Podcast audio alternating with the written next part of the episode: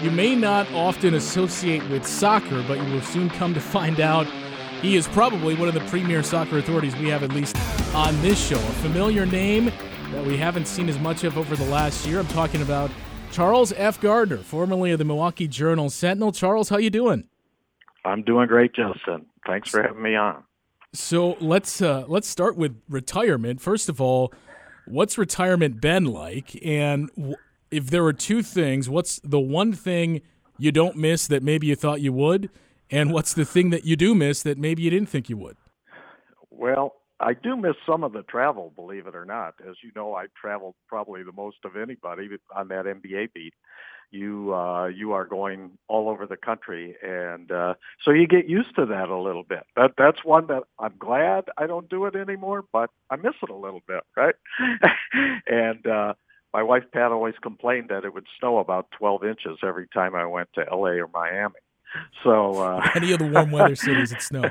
Yeah, so I, I think she was glad that I actually uh, did some shoveling duties, and then uh, so that uh, got back and did a few sho- shoveling uh, chores that I hadn't done before, and uh, I don't know as far as uh, what what I thought I I wouldn't miss. Uh, yeah, uh, or or I that I I wouldn't miss. I don't know. Maybe all the bad food on on the uh, you know at some of the places on the road. What I don't miss is that twelve o'clock uh, meal like midnight when there's nothing nothing left. Right? You know, nothing left. Nobody's open, and uh, you're hungry. having to go to McDonald's and uh, uh, beat your deadline. Yeah, you're right. You know, deadline's over, but everybody else is closed now, and you still you know that but hey that's part of the road. It, it was a great job. I i don't want to complain. It was a great I had a great great time doing it. Well I, and i know you've you're still occasionally doing some stuff and certainly people uh, noticed that during the bucks playoff series with the celtics but uh, what's what's retirement been like? Is that just few and far between or just wide open yeah, I'm I'm doing a little uh few thing freelance things here and there now and that's kind of fun. I got to cover the uh, home playoff games for the Boston Globe, which was which was a lot of fun. And I really hadn't covered the Bucks at all during the year. So uh, now I'm doing a few little Brewers games for Associated Press. So just trying to keep busy. The World Cup's coming. We're going to talk. You know, I'm always interested in that, and uh, we're we're trying to get uh, a little bit, a few things off the ground that. Uh, that we're working with uh, some things in Madison, and we're just uh, trying to promote. And of course, uh, the U.S. now will be the host in 2026. So we so we got an eight year run up, right? We got time to to get ready. So, I, so, let's let's jump right into it then, because I know when we were talking before this started, you said if there's anything I can spend a lot of time talking about, it's soccer. So uh, I I mentioned that you know you say Charles Gardner and people just think basketball, but this has been one of your passions and loves for quite a while. I'm just curious how you were drawn to soccer and when this fandom began.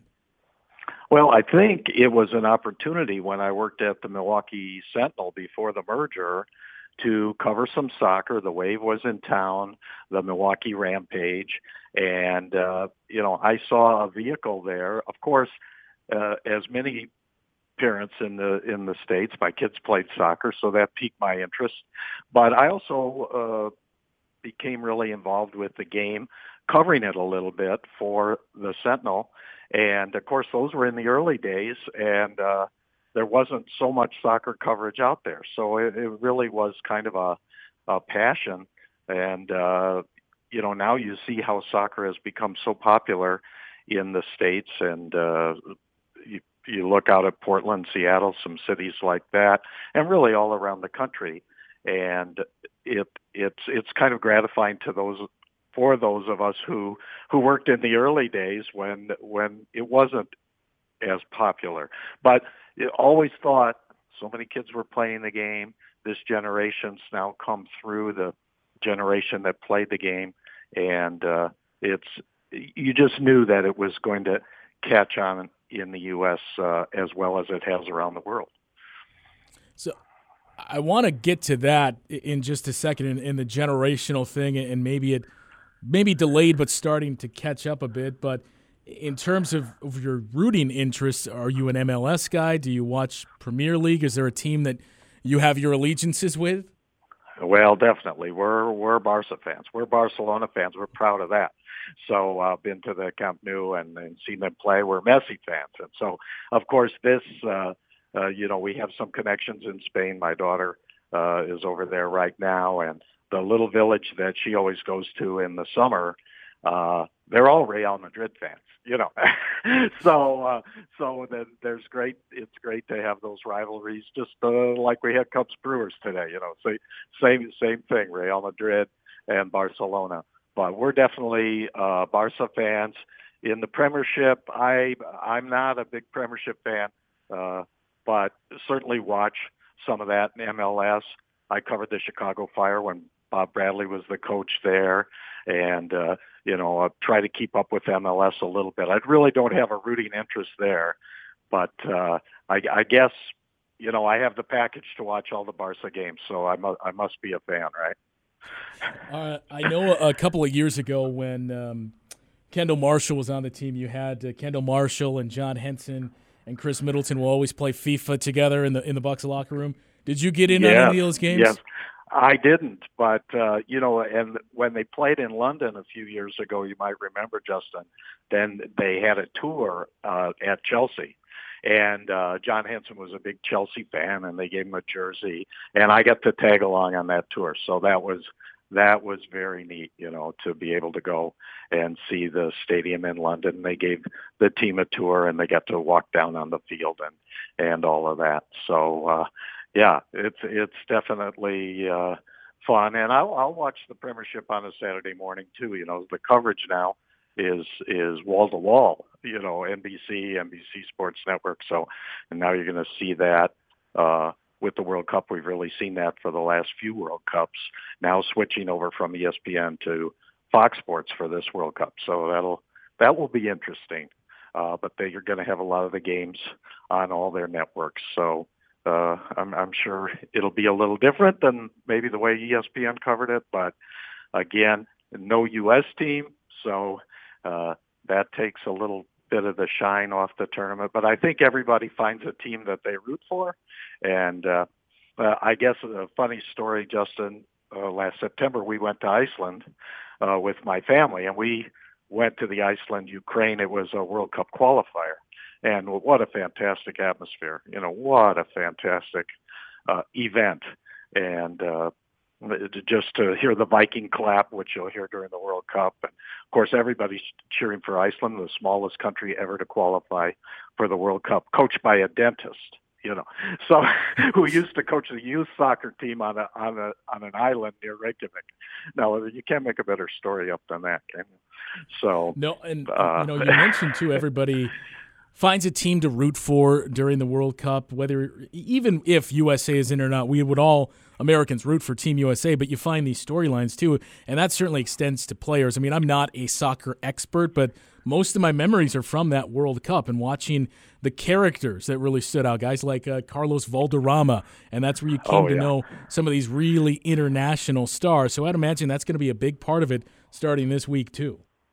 No, no doubt. You'll have uh, Cristiano Ronaldo playing for Portugal. You'll have Messi playing for Argentina, and of course, Argentina has always struggled to, on this stage, to really fulfill their promise. I think one of the teams I watched the other day, Brazil, and of course, everyone knows how they were just embarrassed at home in the last World Cup, losing to Germany seven to one in in maybe one of the most stunning results ever, right? And uh, I watched them the other day, and they looked very good. Now they're playing over in Russia. How will that translate, or will that affect them at all? They've got Neymar, Coutinho, you know, uh, Casemiro, who plays at Real Madrid. Uh, they look ready to go. So it'll be interesting to see if they're ready to kind of wipe out that stain from. Uh, that that's tough for them to get over losing at home the way they did in the last World Cup we talk about uh, some of the star power. I mean, the one big miss, though, no Zlatan. No Zlatan. No, and the Swedish team somehow uh, eliminated Italy anyway. Isn't that incredible? And of course, there are a lot of big countries. You know, if you if you look, and think about it that are missing: Italy, the Netherlands, the U.S. Uh, you know, a lot of countries that normally are always there. We've been there every time since 1990 when when uh, Bob Gansler, uh, you know, coached the team back into the World Cup for the first time in 40 years. And of course, we just felt it was automatic.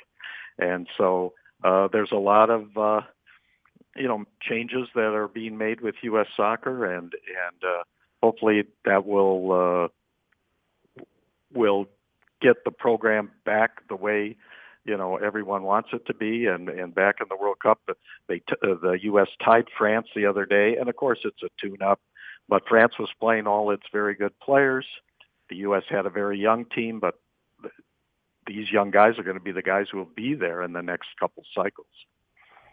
We learned uh, this morning about as as we already mentioned the World Cup coming to the United States in 2026 you go back to 94 and uh, you know i talked about not being a huge soccer fan but still being drawn to that event and all the characters and everything else that you saw go into it. And I'm, and there's a large generation out there that because of it being in the US got into and stayed with soccer in 1994 where was your fandom at? Was it still uh, was it already uh, to what it is now or were you just getting into it then? And do you have any memories in 94 when the world cup was here well, I very, I very much do because uh, I got to cover some of the games. I covered the World Cup opener in Chicago between uh, Bolivia and Germany. I'll never forget that at Soldier Field. And uh, Jurgen Klinsmann was playing for Germany then, right? Who later yeah. became the U.S. coach, and that was a great scene. And what what a great! Uh, and I think the United States is well poised in '94 to hold an event like that and it's uh, it's been a long time, right now, 2026 before they got it back, and getting it with Mexico and Canada, I think will even make it um, a, a stronger event. So I do have memories from that, of course, and the U.S. was really just starting their program then. They had qualified in 90. In 94, Alexi Lalas and, you know, all those guys were were uh, part of the uh, team, and uh, Milutinovic was the coach. And uh, you know, they built it up. And if you recall, then in 2002, the U.S. reached the quarterfinals in uh, South Korea and just missed uh, either beating Germany. They lost to Germany you know, and that would have been amazing had they made the semifinals. So they came very close. And then in 2006, I was able to cover the World Cup in Germany, and that was really a thrill, although the U.S. did not make it out of the first round that year, which was a big disappointment. But that was, uh, you know, an incredible thrill to cover the games there. And uh, Tom Timmermann, who's a good friend of mine from the St. Louis Post-Dispatch, we shared an apartment and stayed for a month covering you know the games. And there's really not an event like that justin. I've been to the olympics. I i not an olympic expert by any means but i covered olympic sports. But there's just something about the world cup. I it's hard to describe uh, when it's in your country. Uh, i guess i remember the first night in germany and uh, brazil was playing in the opener. And all the streets, you know, stopped. Everybody was in the streets watching the game. Everyone in, in Cologne that night. So it's just a it's it's it's an atmosphere that that uh, is hard to duplicate. You have so you have quite a rich history with the World Cup, and you talked about it. it it's it's not like anything else, and I can't even really think of anything to compare it to. If if you took like the Warriors and said the Warriors are going to play the best team from every other country. They'll pick their best team, and we do a basketball tournament. But even that doesn't really compare to what we see with this. No, it's it's all that national pride, and you know you have the teams England, Spain.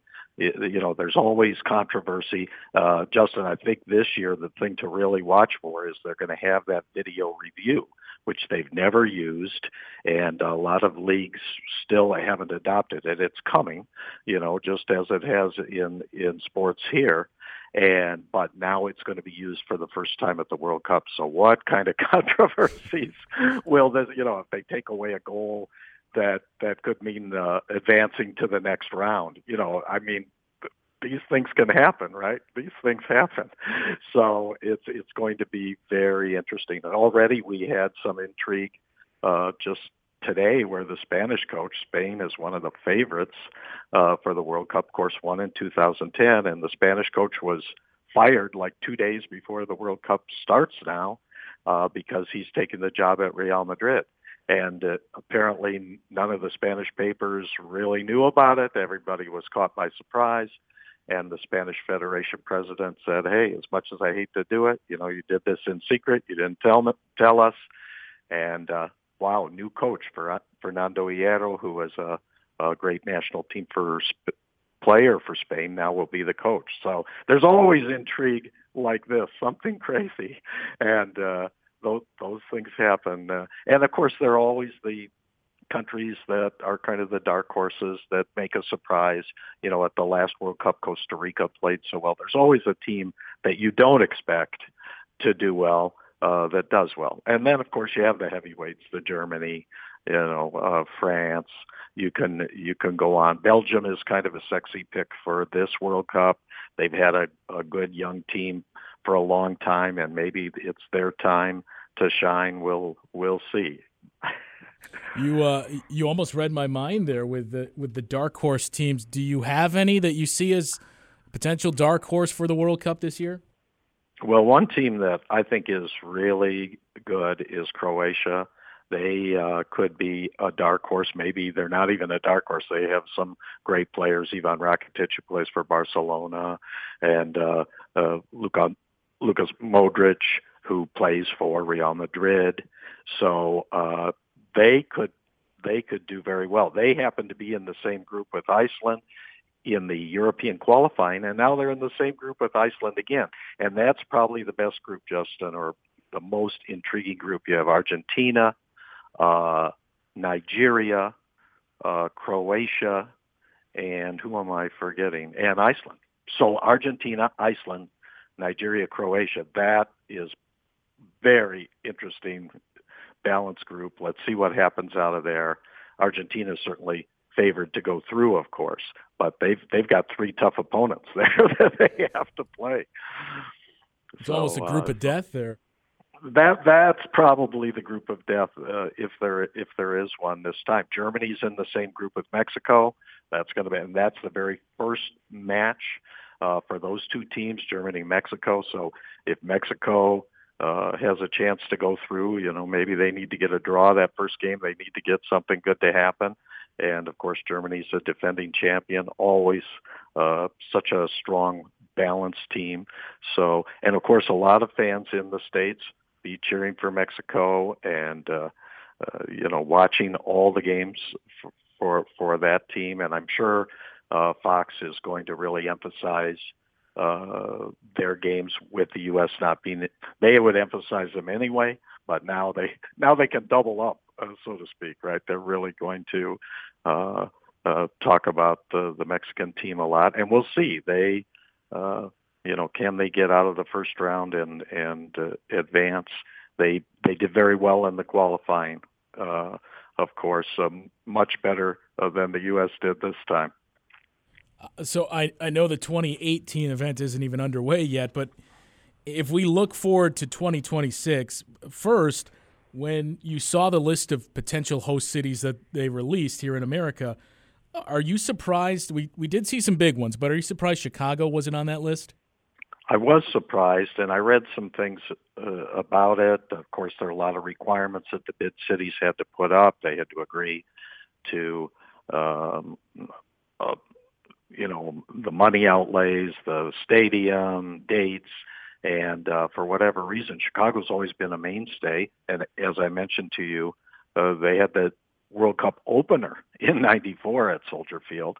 Um, Soldier Field still, you know, is older, but still could be a venue uh, for for the World Cup, but it won't be happening because they weren't on the list. At least I, I don't believe that they can get in there now that the U.S. has has uh, won it.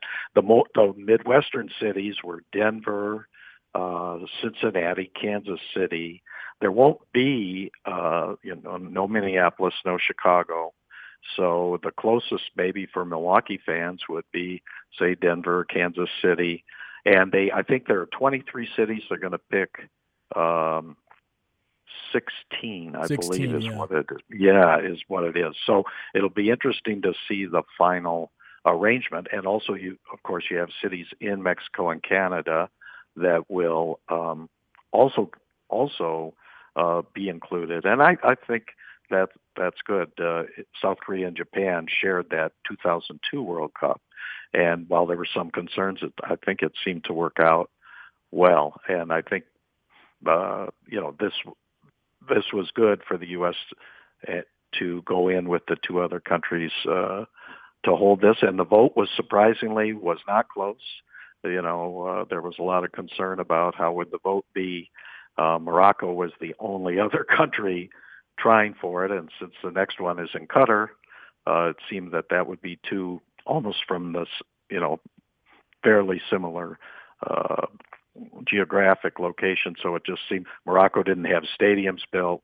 Of course, there's stadiums ready in the U.S., Canada, Mexico. So it seemed pretty pretty much like it should happen, and it did. So when whenever you bring up soccer, it, it, seems like there's seldom anyone that's in the middle. You either really love it, or there's the segment of people who just don't care for it, and they always the thing you always hear them go back to is, "We've heard soccer is going to take over for years now." And just not the case. But I think knowing that the World Cup is going to be in America in 2026, you have the Olympics in LA two years after that. One of the other things that I think kind of coincides with this, Charles, and, and maybe you disagree and I'm wrong, but when we started to see all the talk about safety in football and concussions, we're at about, what, 10 years now from when that came out. By the time we get to the World Cup in 2026, we're going to be at about 15 or so years since that really started to come to the light. And why I think that's important is you have all these families that had kids that are now in their late teens or early teens. And more and more of them, I don't think, are going to want their kids to play football. So that's opening up an even bigger opportunity for soccer. And if that coincides with these big events being in America's backyard, I think that's the biggest potential for another boom for this sport. Well, I think you're right in that it's almost two generations, right? It'll be two generations yeah. now that will be ready to go to those games in in 2026. I know I'm getting older. I hope I'm around for this, you know. but but but I'll tell you what, I, and I and I think I think that's right, Justin. That people, you know, really love the game. They're going to stay with it. Uh, they they've either played the game or now they're watching it more. And I think what I always argued back in the day when everybody uh, told me soccer would never catch on in the United States was I think there was this misperception that oh it had to take over. Well, it wasn't going to take over. You know, we have football, we have uh, basketball, we have baseball. Baseball, you know, I love baseball uh, just about as every kid that grew up in in baby boomer the way I did, uh, you grew up with baseball, and it, so those things aren't going away. And I think the thing is in Europe and some of the other places, soccer is just the number one sport. They don't have you know baseball at that level or they have you know or basketball they do. You know basketball is very popular in in Europe as we all know. And uh, how many uh, European players and international players in the NBA that's one reason I love the NBA too I, I think both basketball and soccer are really international sports, you know, where you have players from all around the world, which just, you know, you talk about Giannis, it just makes it interesting, right? It just makes it interesting. And, and, and of course, Giannis grew up playing some, some soccer in Greece uh, besides. But I, I think, I, I think there was just that misperception. Hey, you know, soccer had to be number one. Well, no, it it just had to be in there with the other sports, and uh, I think it's showed over time that that it it it is, and that there's there's a lot of interest. And I think one measure of that it will be this time where the U.S. is not even the tournament. Big disappointment, but yet there are still going to be the soccer parties. There's still going to be a lot of uh, uh, watching of the tournament you know, all all through the states, soccer bars and places that that are going to have it. Not to the extent had the U.S. made it, of course, because we saw that four years ago how that really that really took off. No, and, and you know that's a good point, and you don't really hear a lot of people uh, put it like that. In that it's always extremes that you always heard soccer is going to take over, and like you said, all they need to do is just get to, and and I think at this point they have get to the same level as as the NHL and, start to get to the other the levels of these other sports, and we're starting to see that building more slowly and slowly. And as you touched on, uh, soccer being the big one in other countries, uh, basically what we're seeing with basketball is what we're in those countries is what we're seeing with soccer in America. It seems like. Yeah, I, I think that's a that's a good comparison, and and uh, you know you just see that that I come I covered in the days when the best players in the states were playing indoor soccer, you know, because there just weren't those outdoor leagues flourishing. But eventually, and those guys were pioneers, you know, guys uh, such as Victor Nogueira, who, who played for the Wave, Michael King, those guys, they were pioneers but because they were playing indoor soccer, which is not really the same as the outdoor game by any means.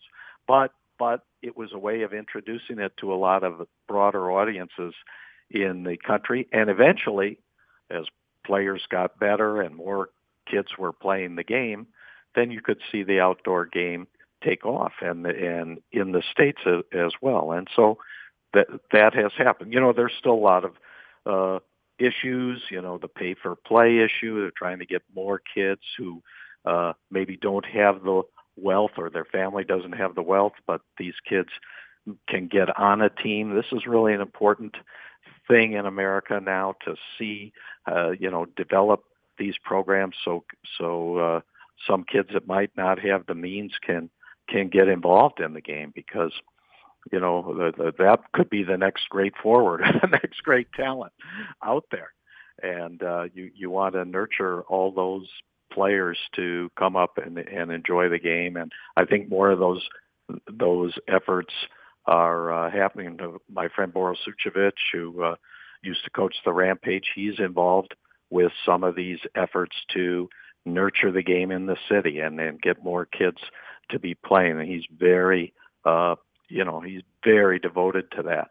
And uh, and there are people like that all around the country that are uh, do you know, you can read about doing some of these programs to uh, maybe not have youth players so worried about the scores and the games and all that, but but just developing their talents. Well, I think uh, you basically read my mind again, Charles. And that before we go, I, I not to put you on the spot, but I, I do want to get your take on youth soccer here and, and some of the issues that we've seen because I have a lot of friends that are that are into soccer and that have kids now that are starting to play and maybe they're coaching it. And you hear a lot of complaints about one of the biggest problems with soccer in America in general, in building up to MLS and, and major leagues and, and getting these kids ready professionally. One of the biggest problems is the way that the youth systems are set up. And I've heard a lot of people kind of mention it, a lot of similarities there to AAU, depending on how you feel about that. With basketball, right. that maybe right. it does a lot to help the kids, but you can point to just as many things that aren't as good.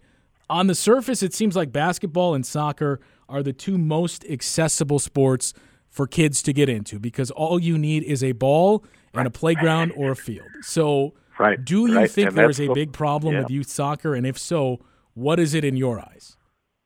Well, yeah, I just think it's it's giving what we were talking about before, giving more kids the opportunity, you know, not emphasizing so much the pay for play. You're always going to have have some of that, but you know, the, certainly we've developed better youth coaches over the years. We have some great coaches around the country. I mean, just fantastic, and uh, you know, so so that's what people should understand that we we have great coaches and great people involved in the game, and uh, they they will they will continue that. And uh, that wasn't the reason the US you know didn't qualify for for for the World Cup. So I think the youth the youth is just game is just to keep you know not be so concerned about results. They're always traveling teams in any sport. We know that volleyball, soccer, basketball, and you're going to find some some great talented kids there. But it's also what you were saying, Justin, making that available to kids that are just want to want to play, and uh, you you don't need uh, the equipment you need in hockey or football or maybe some of these other sports.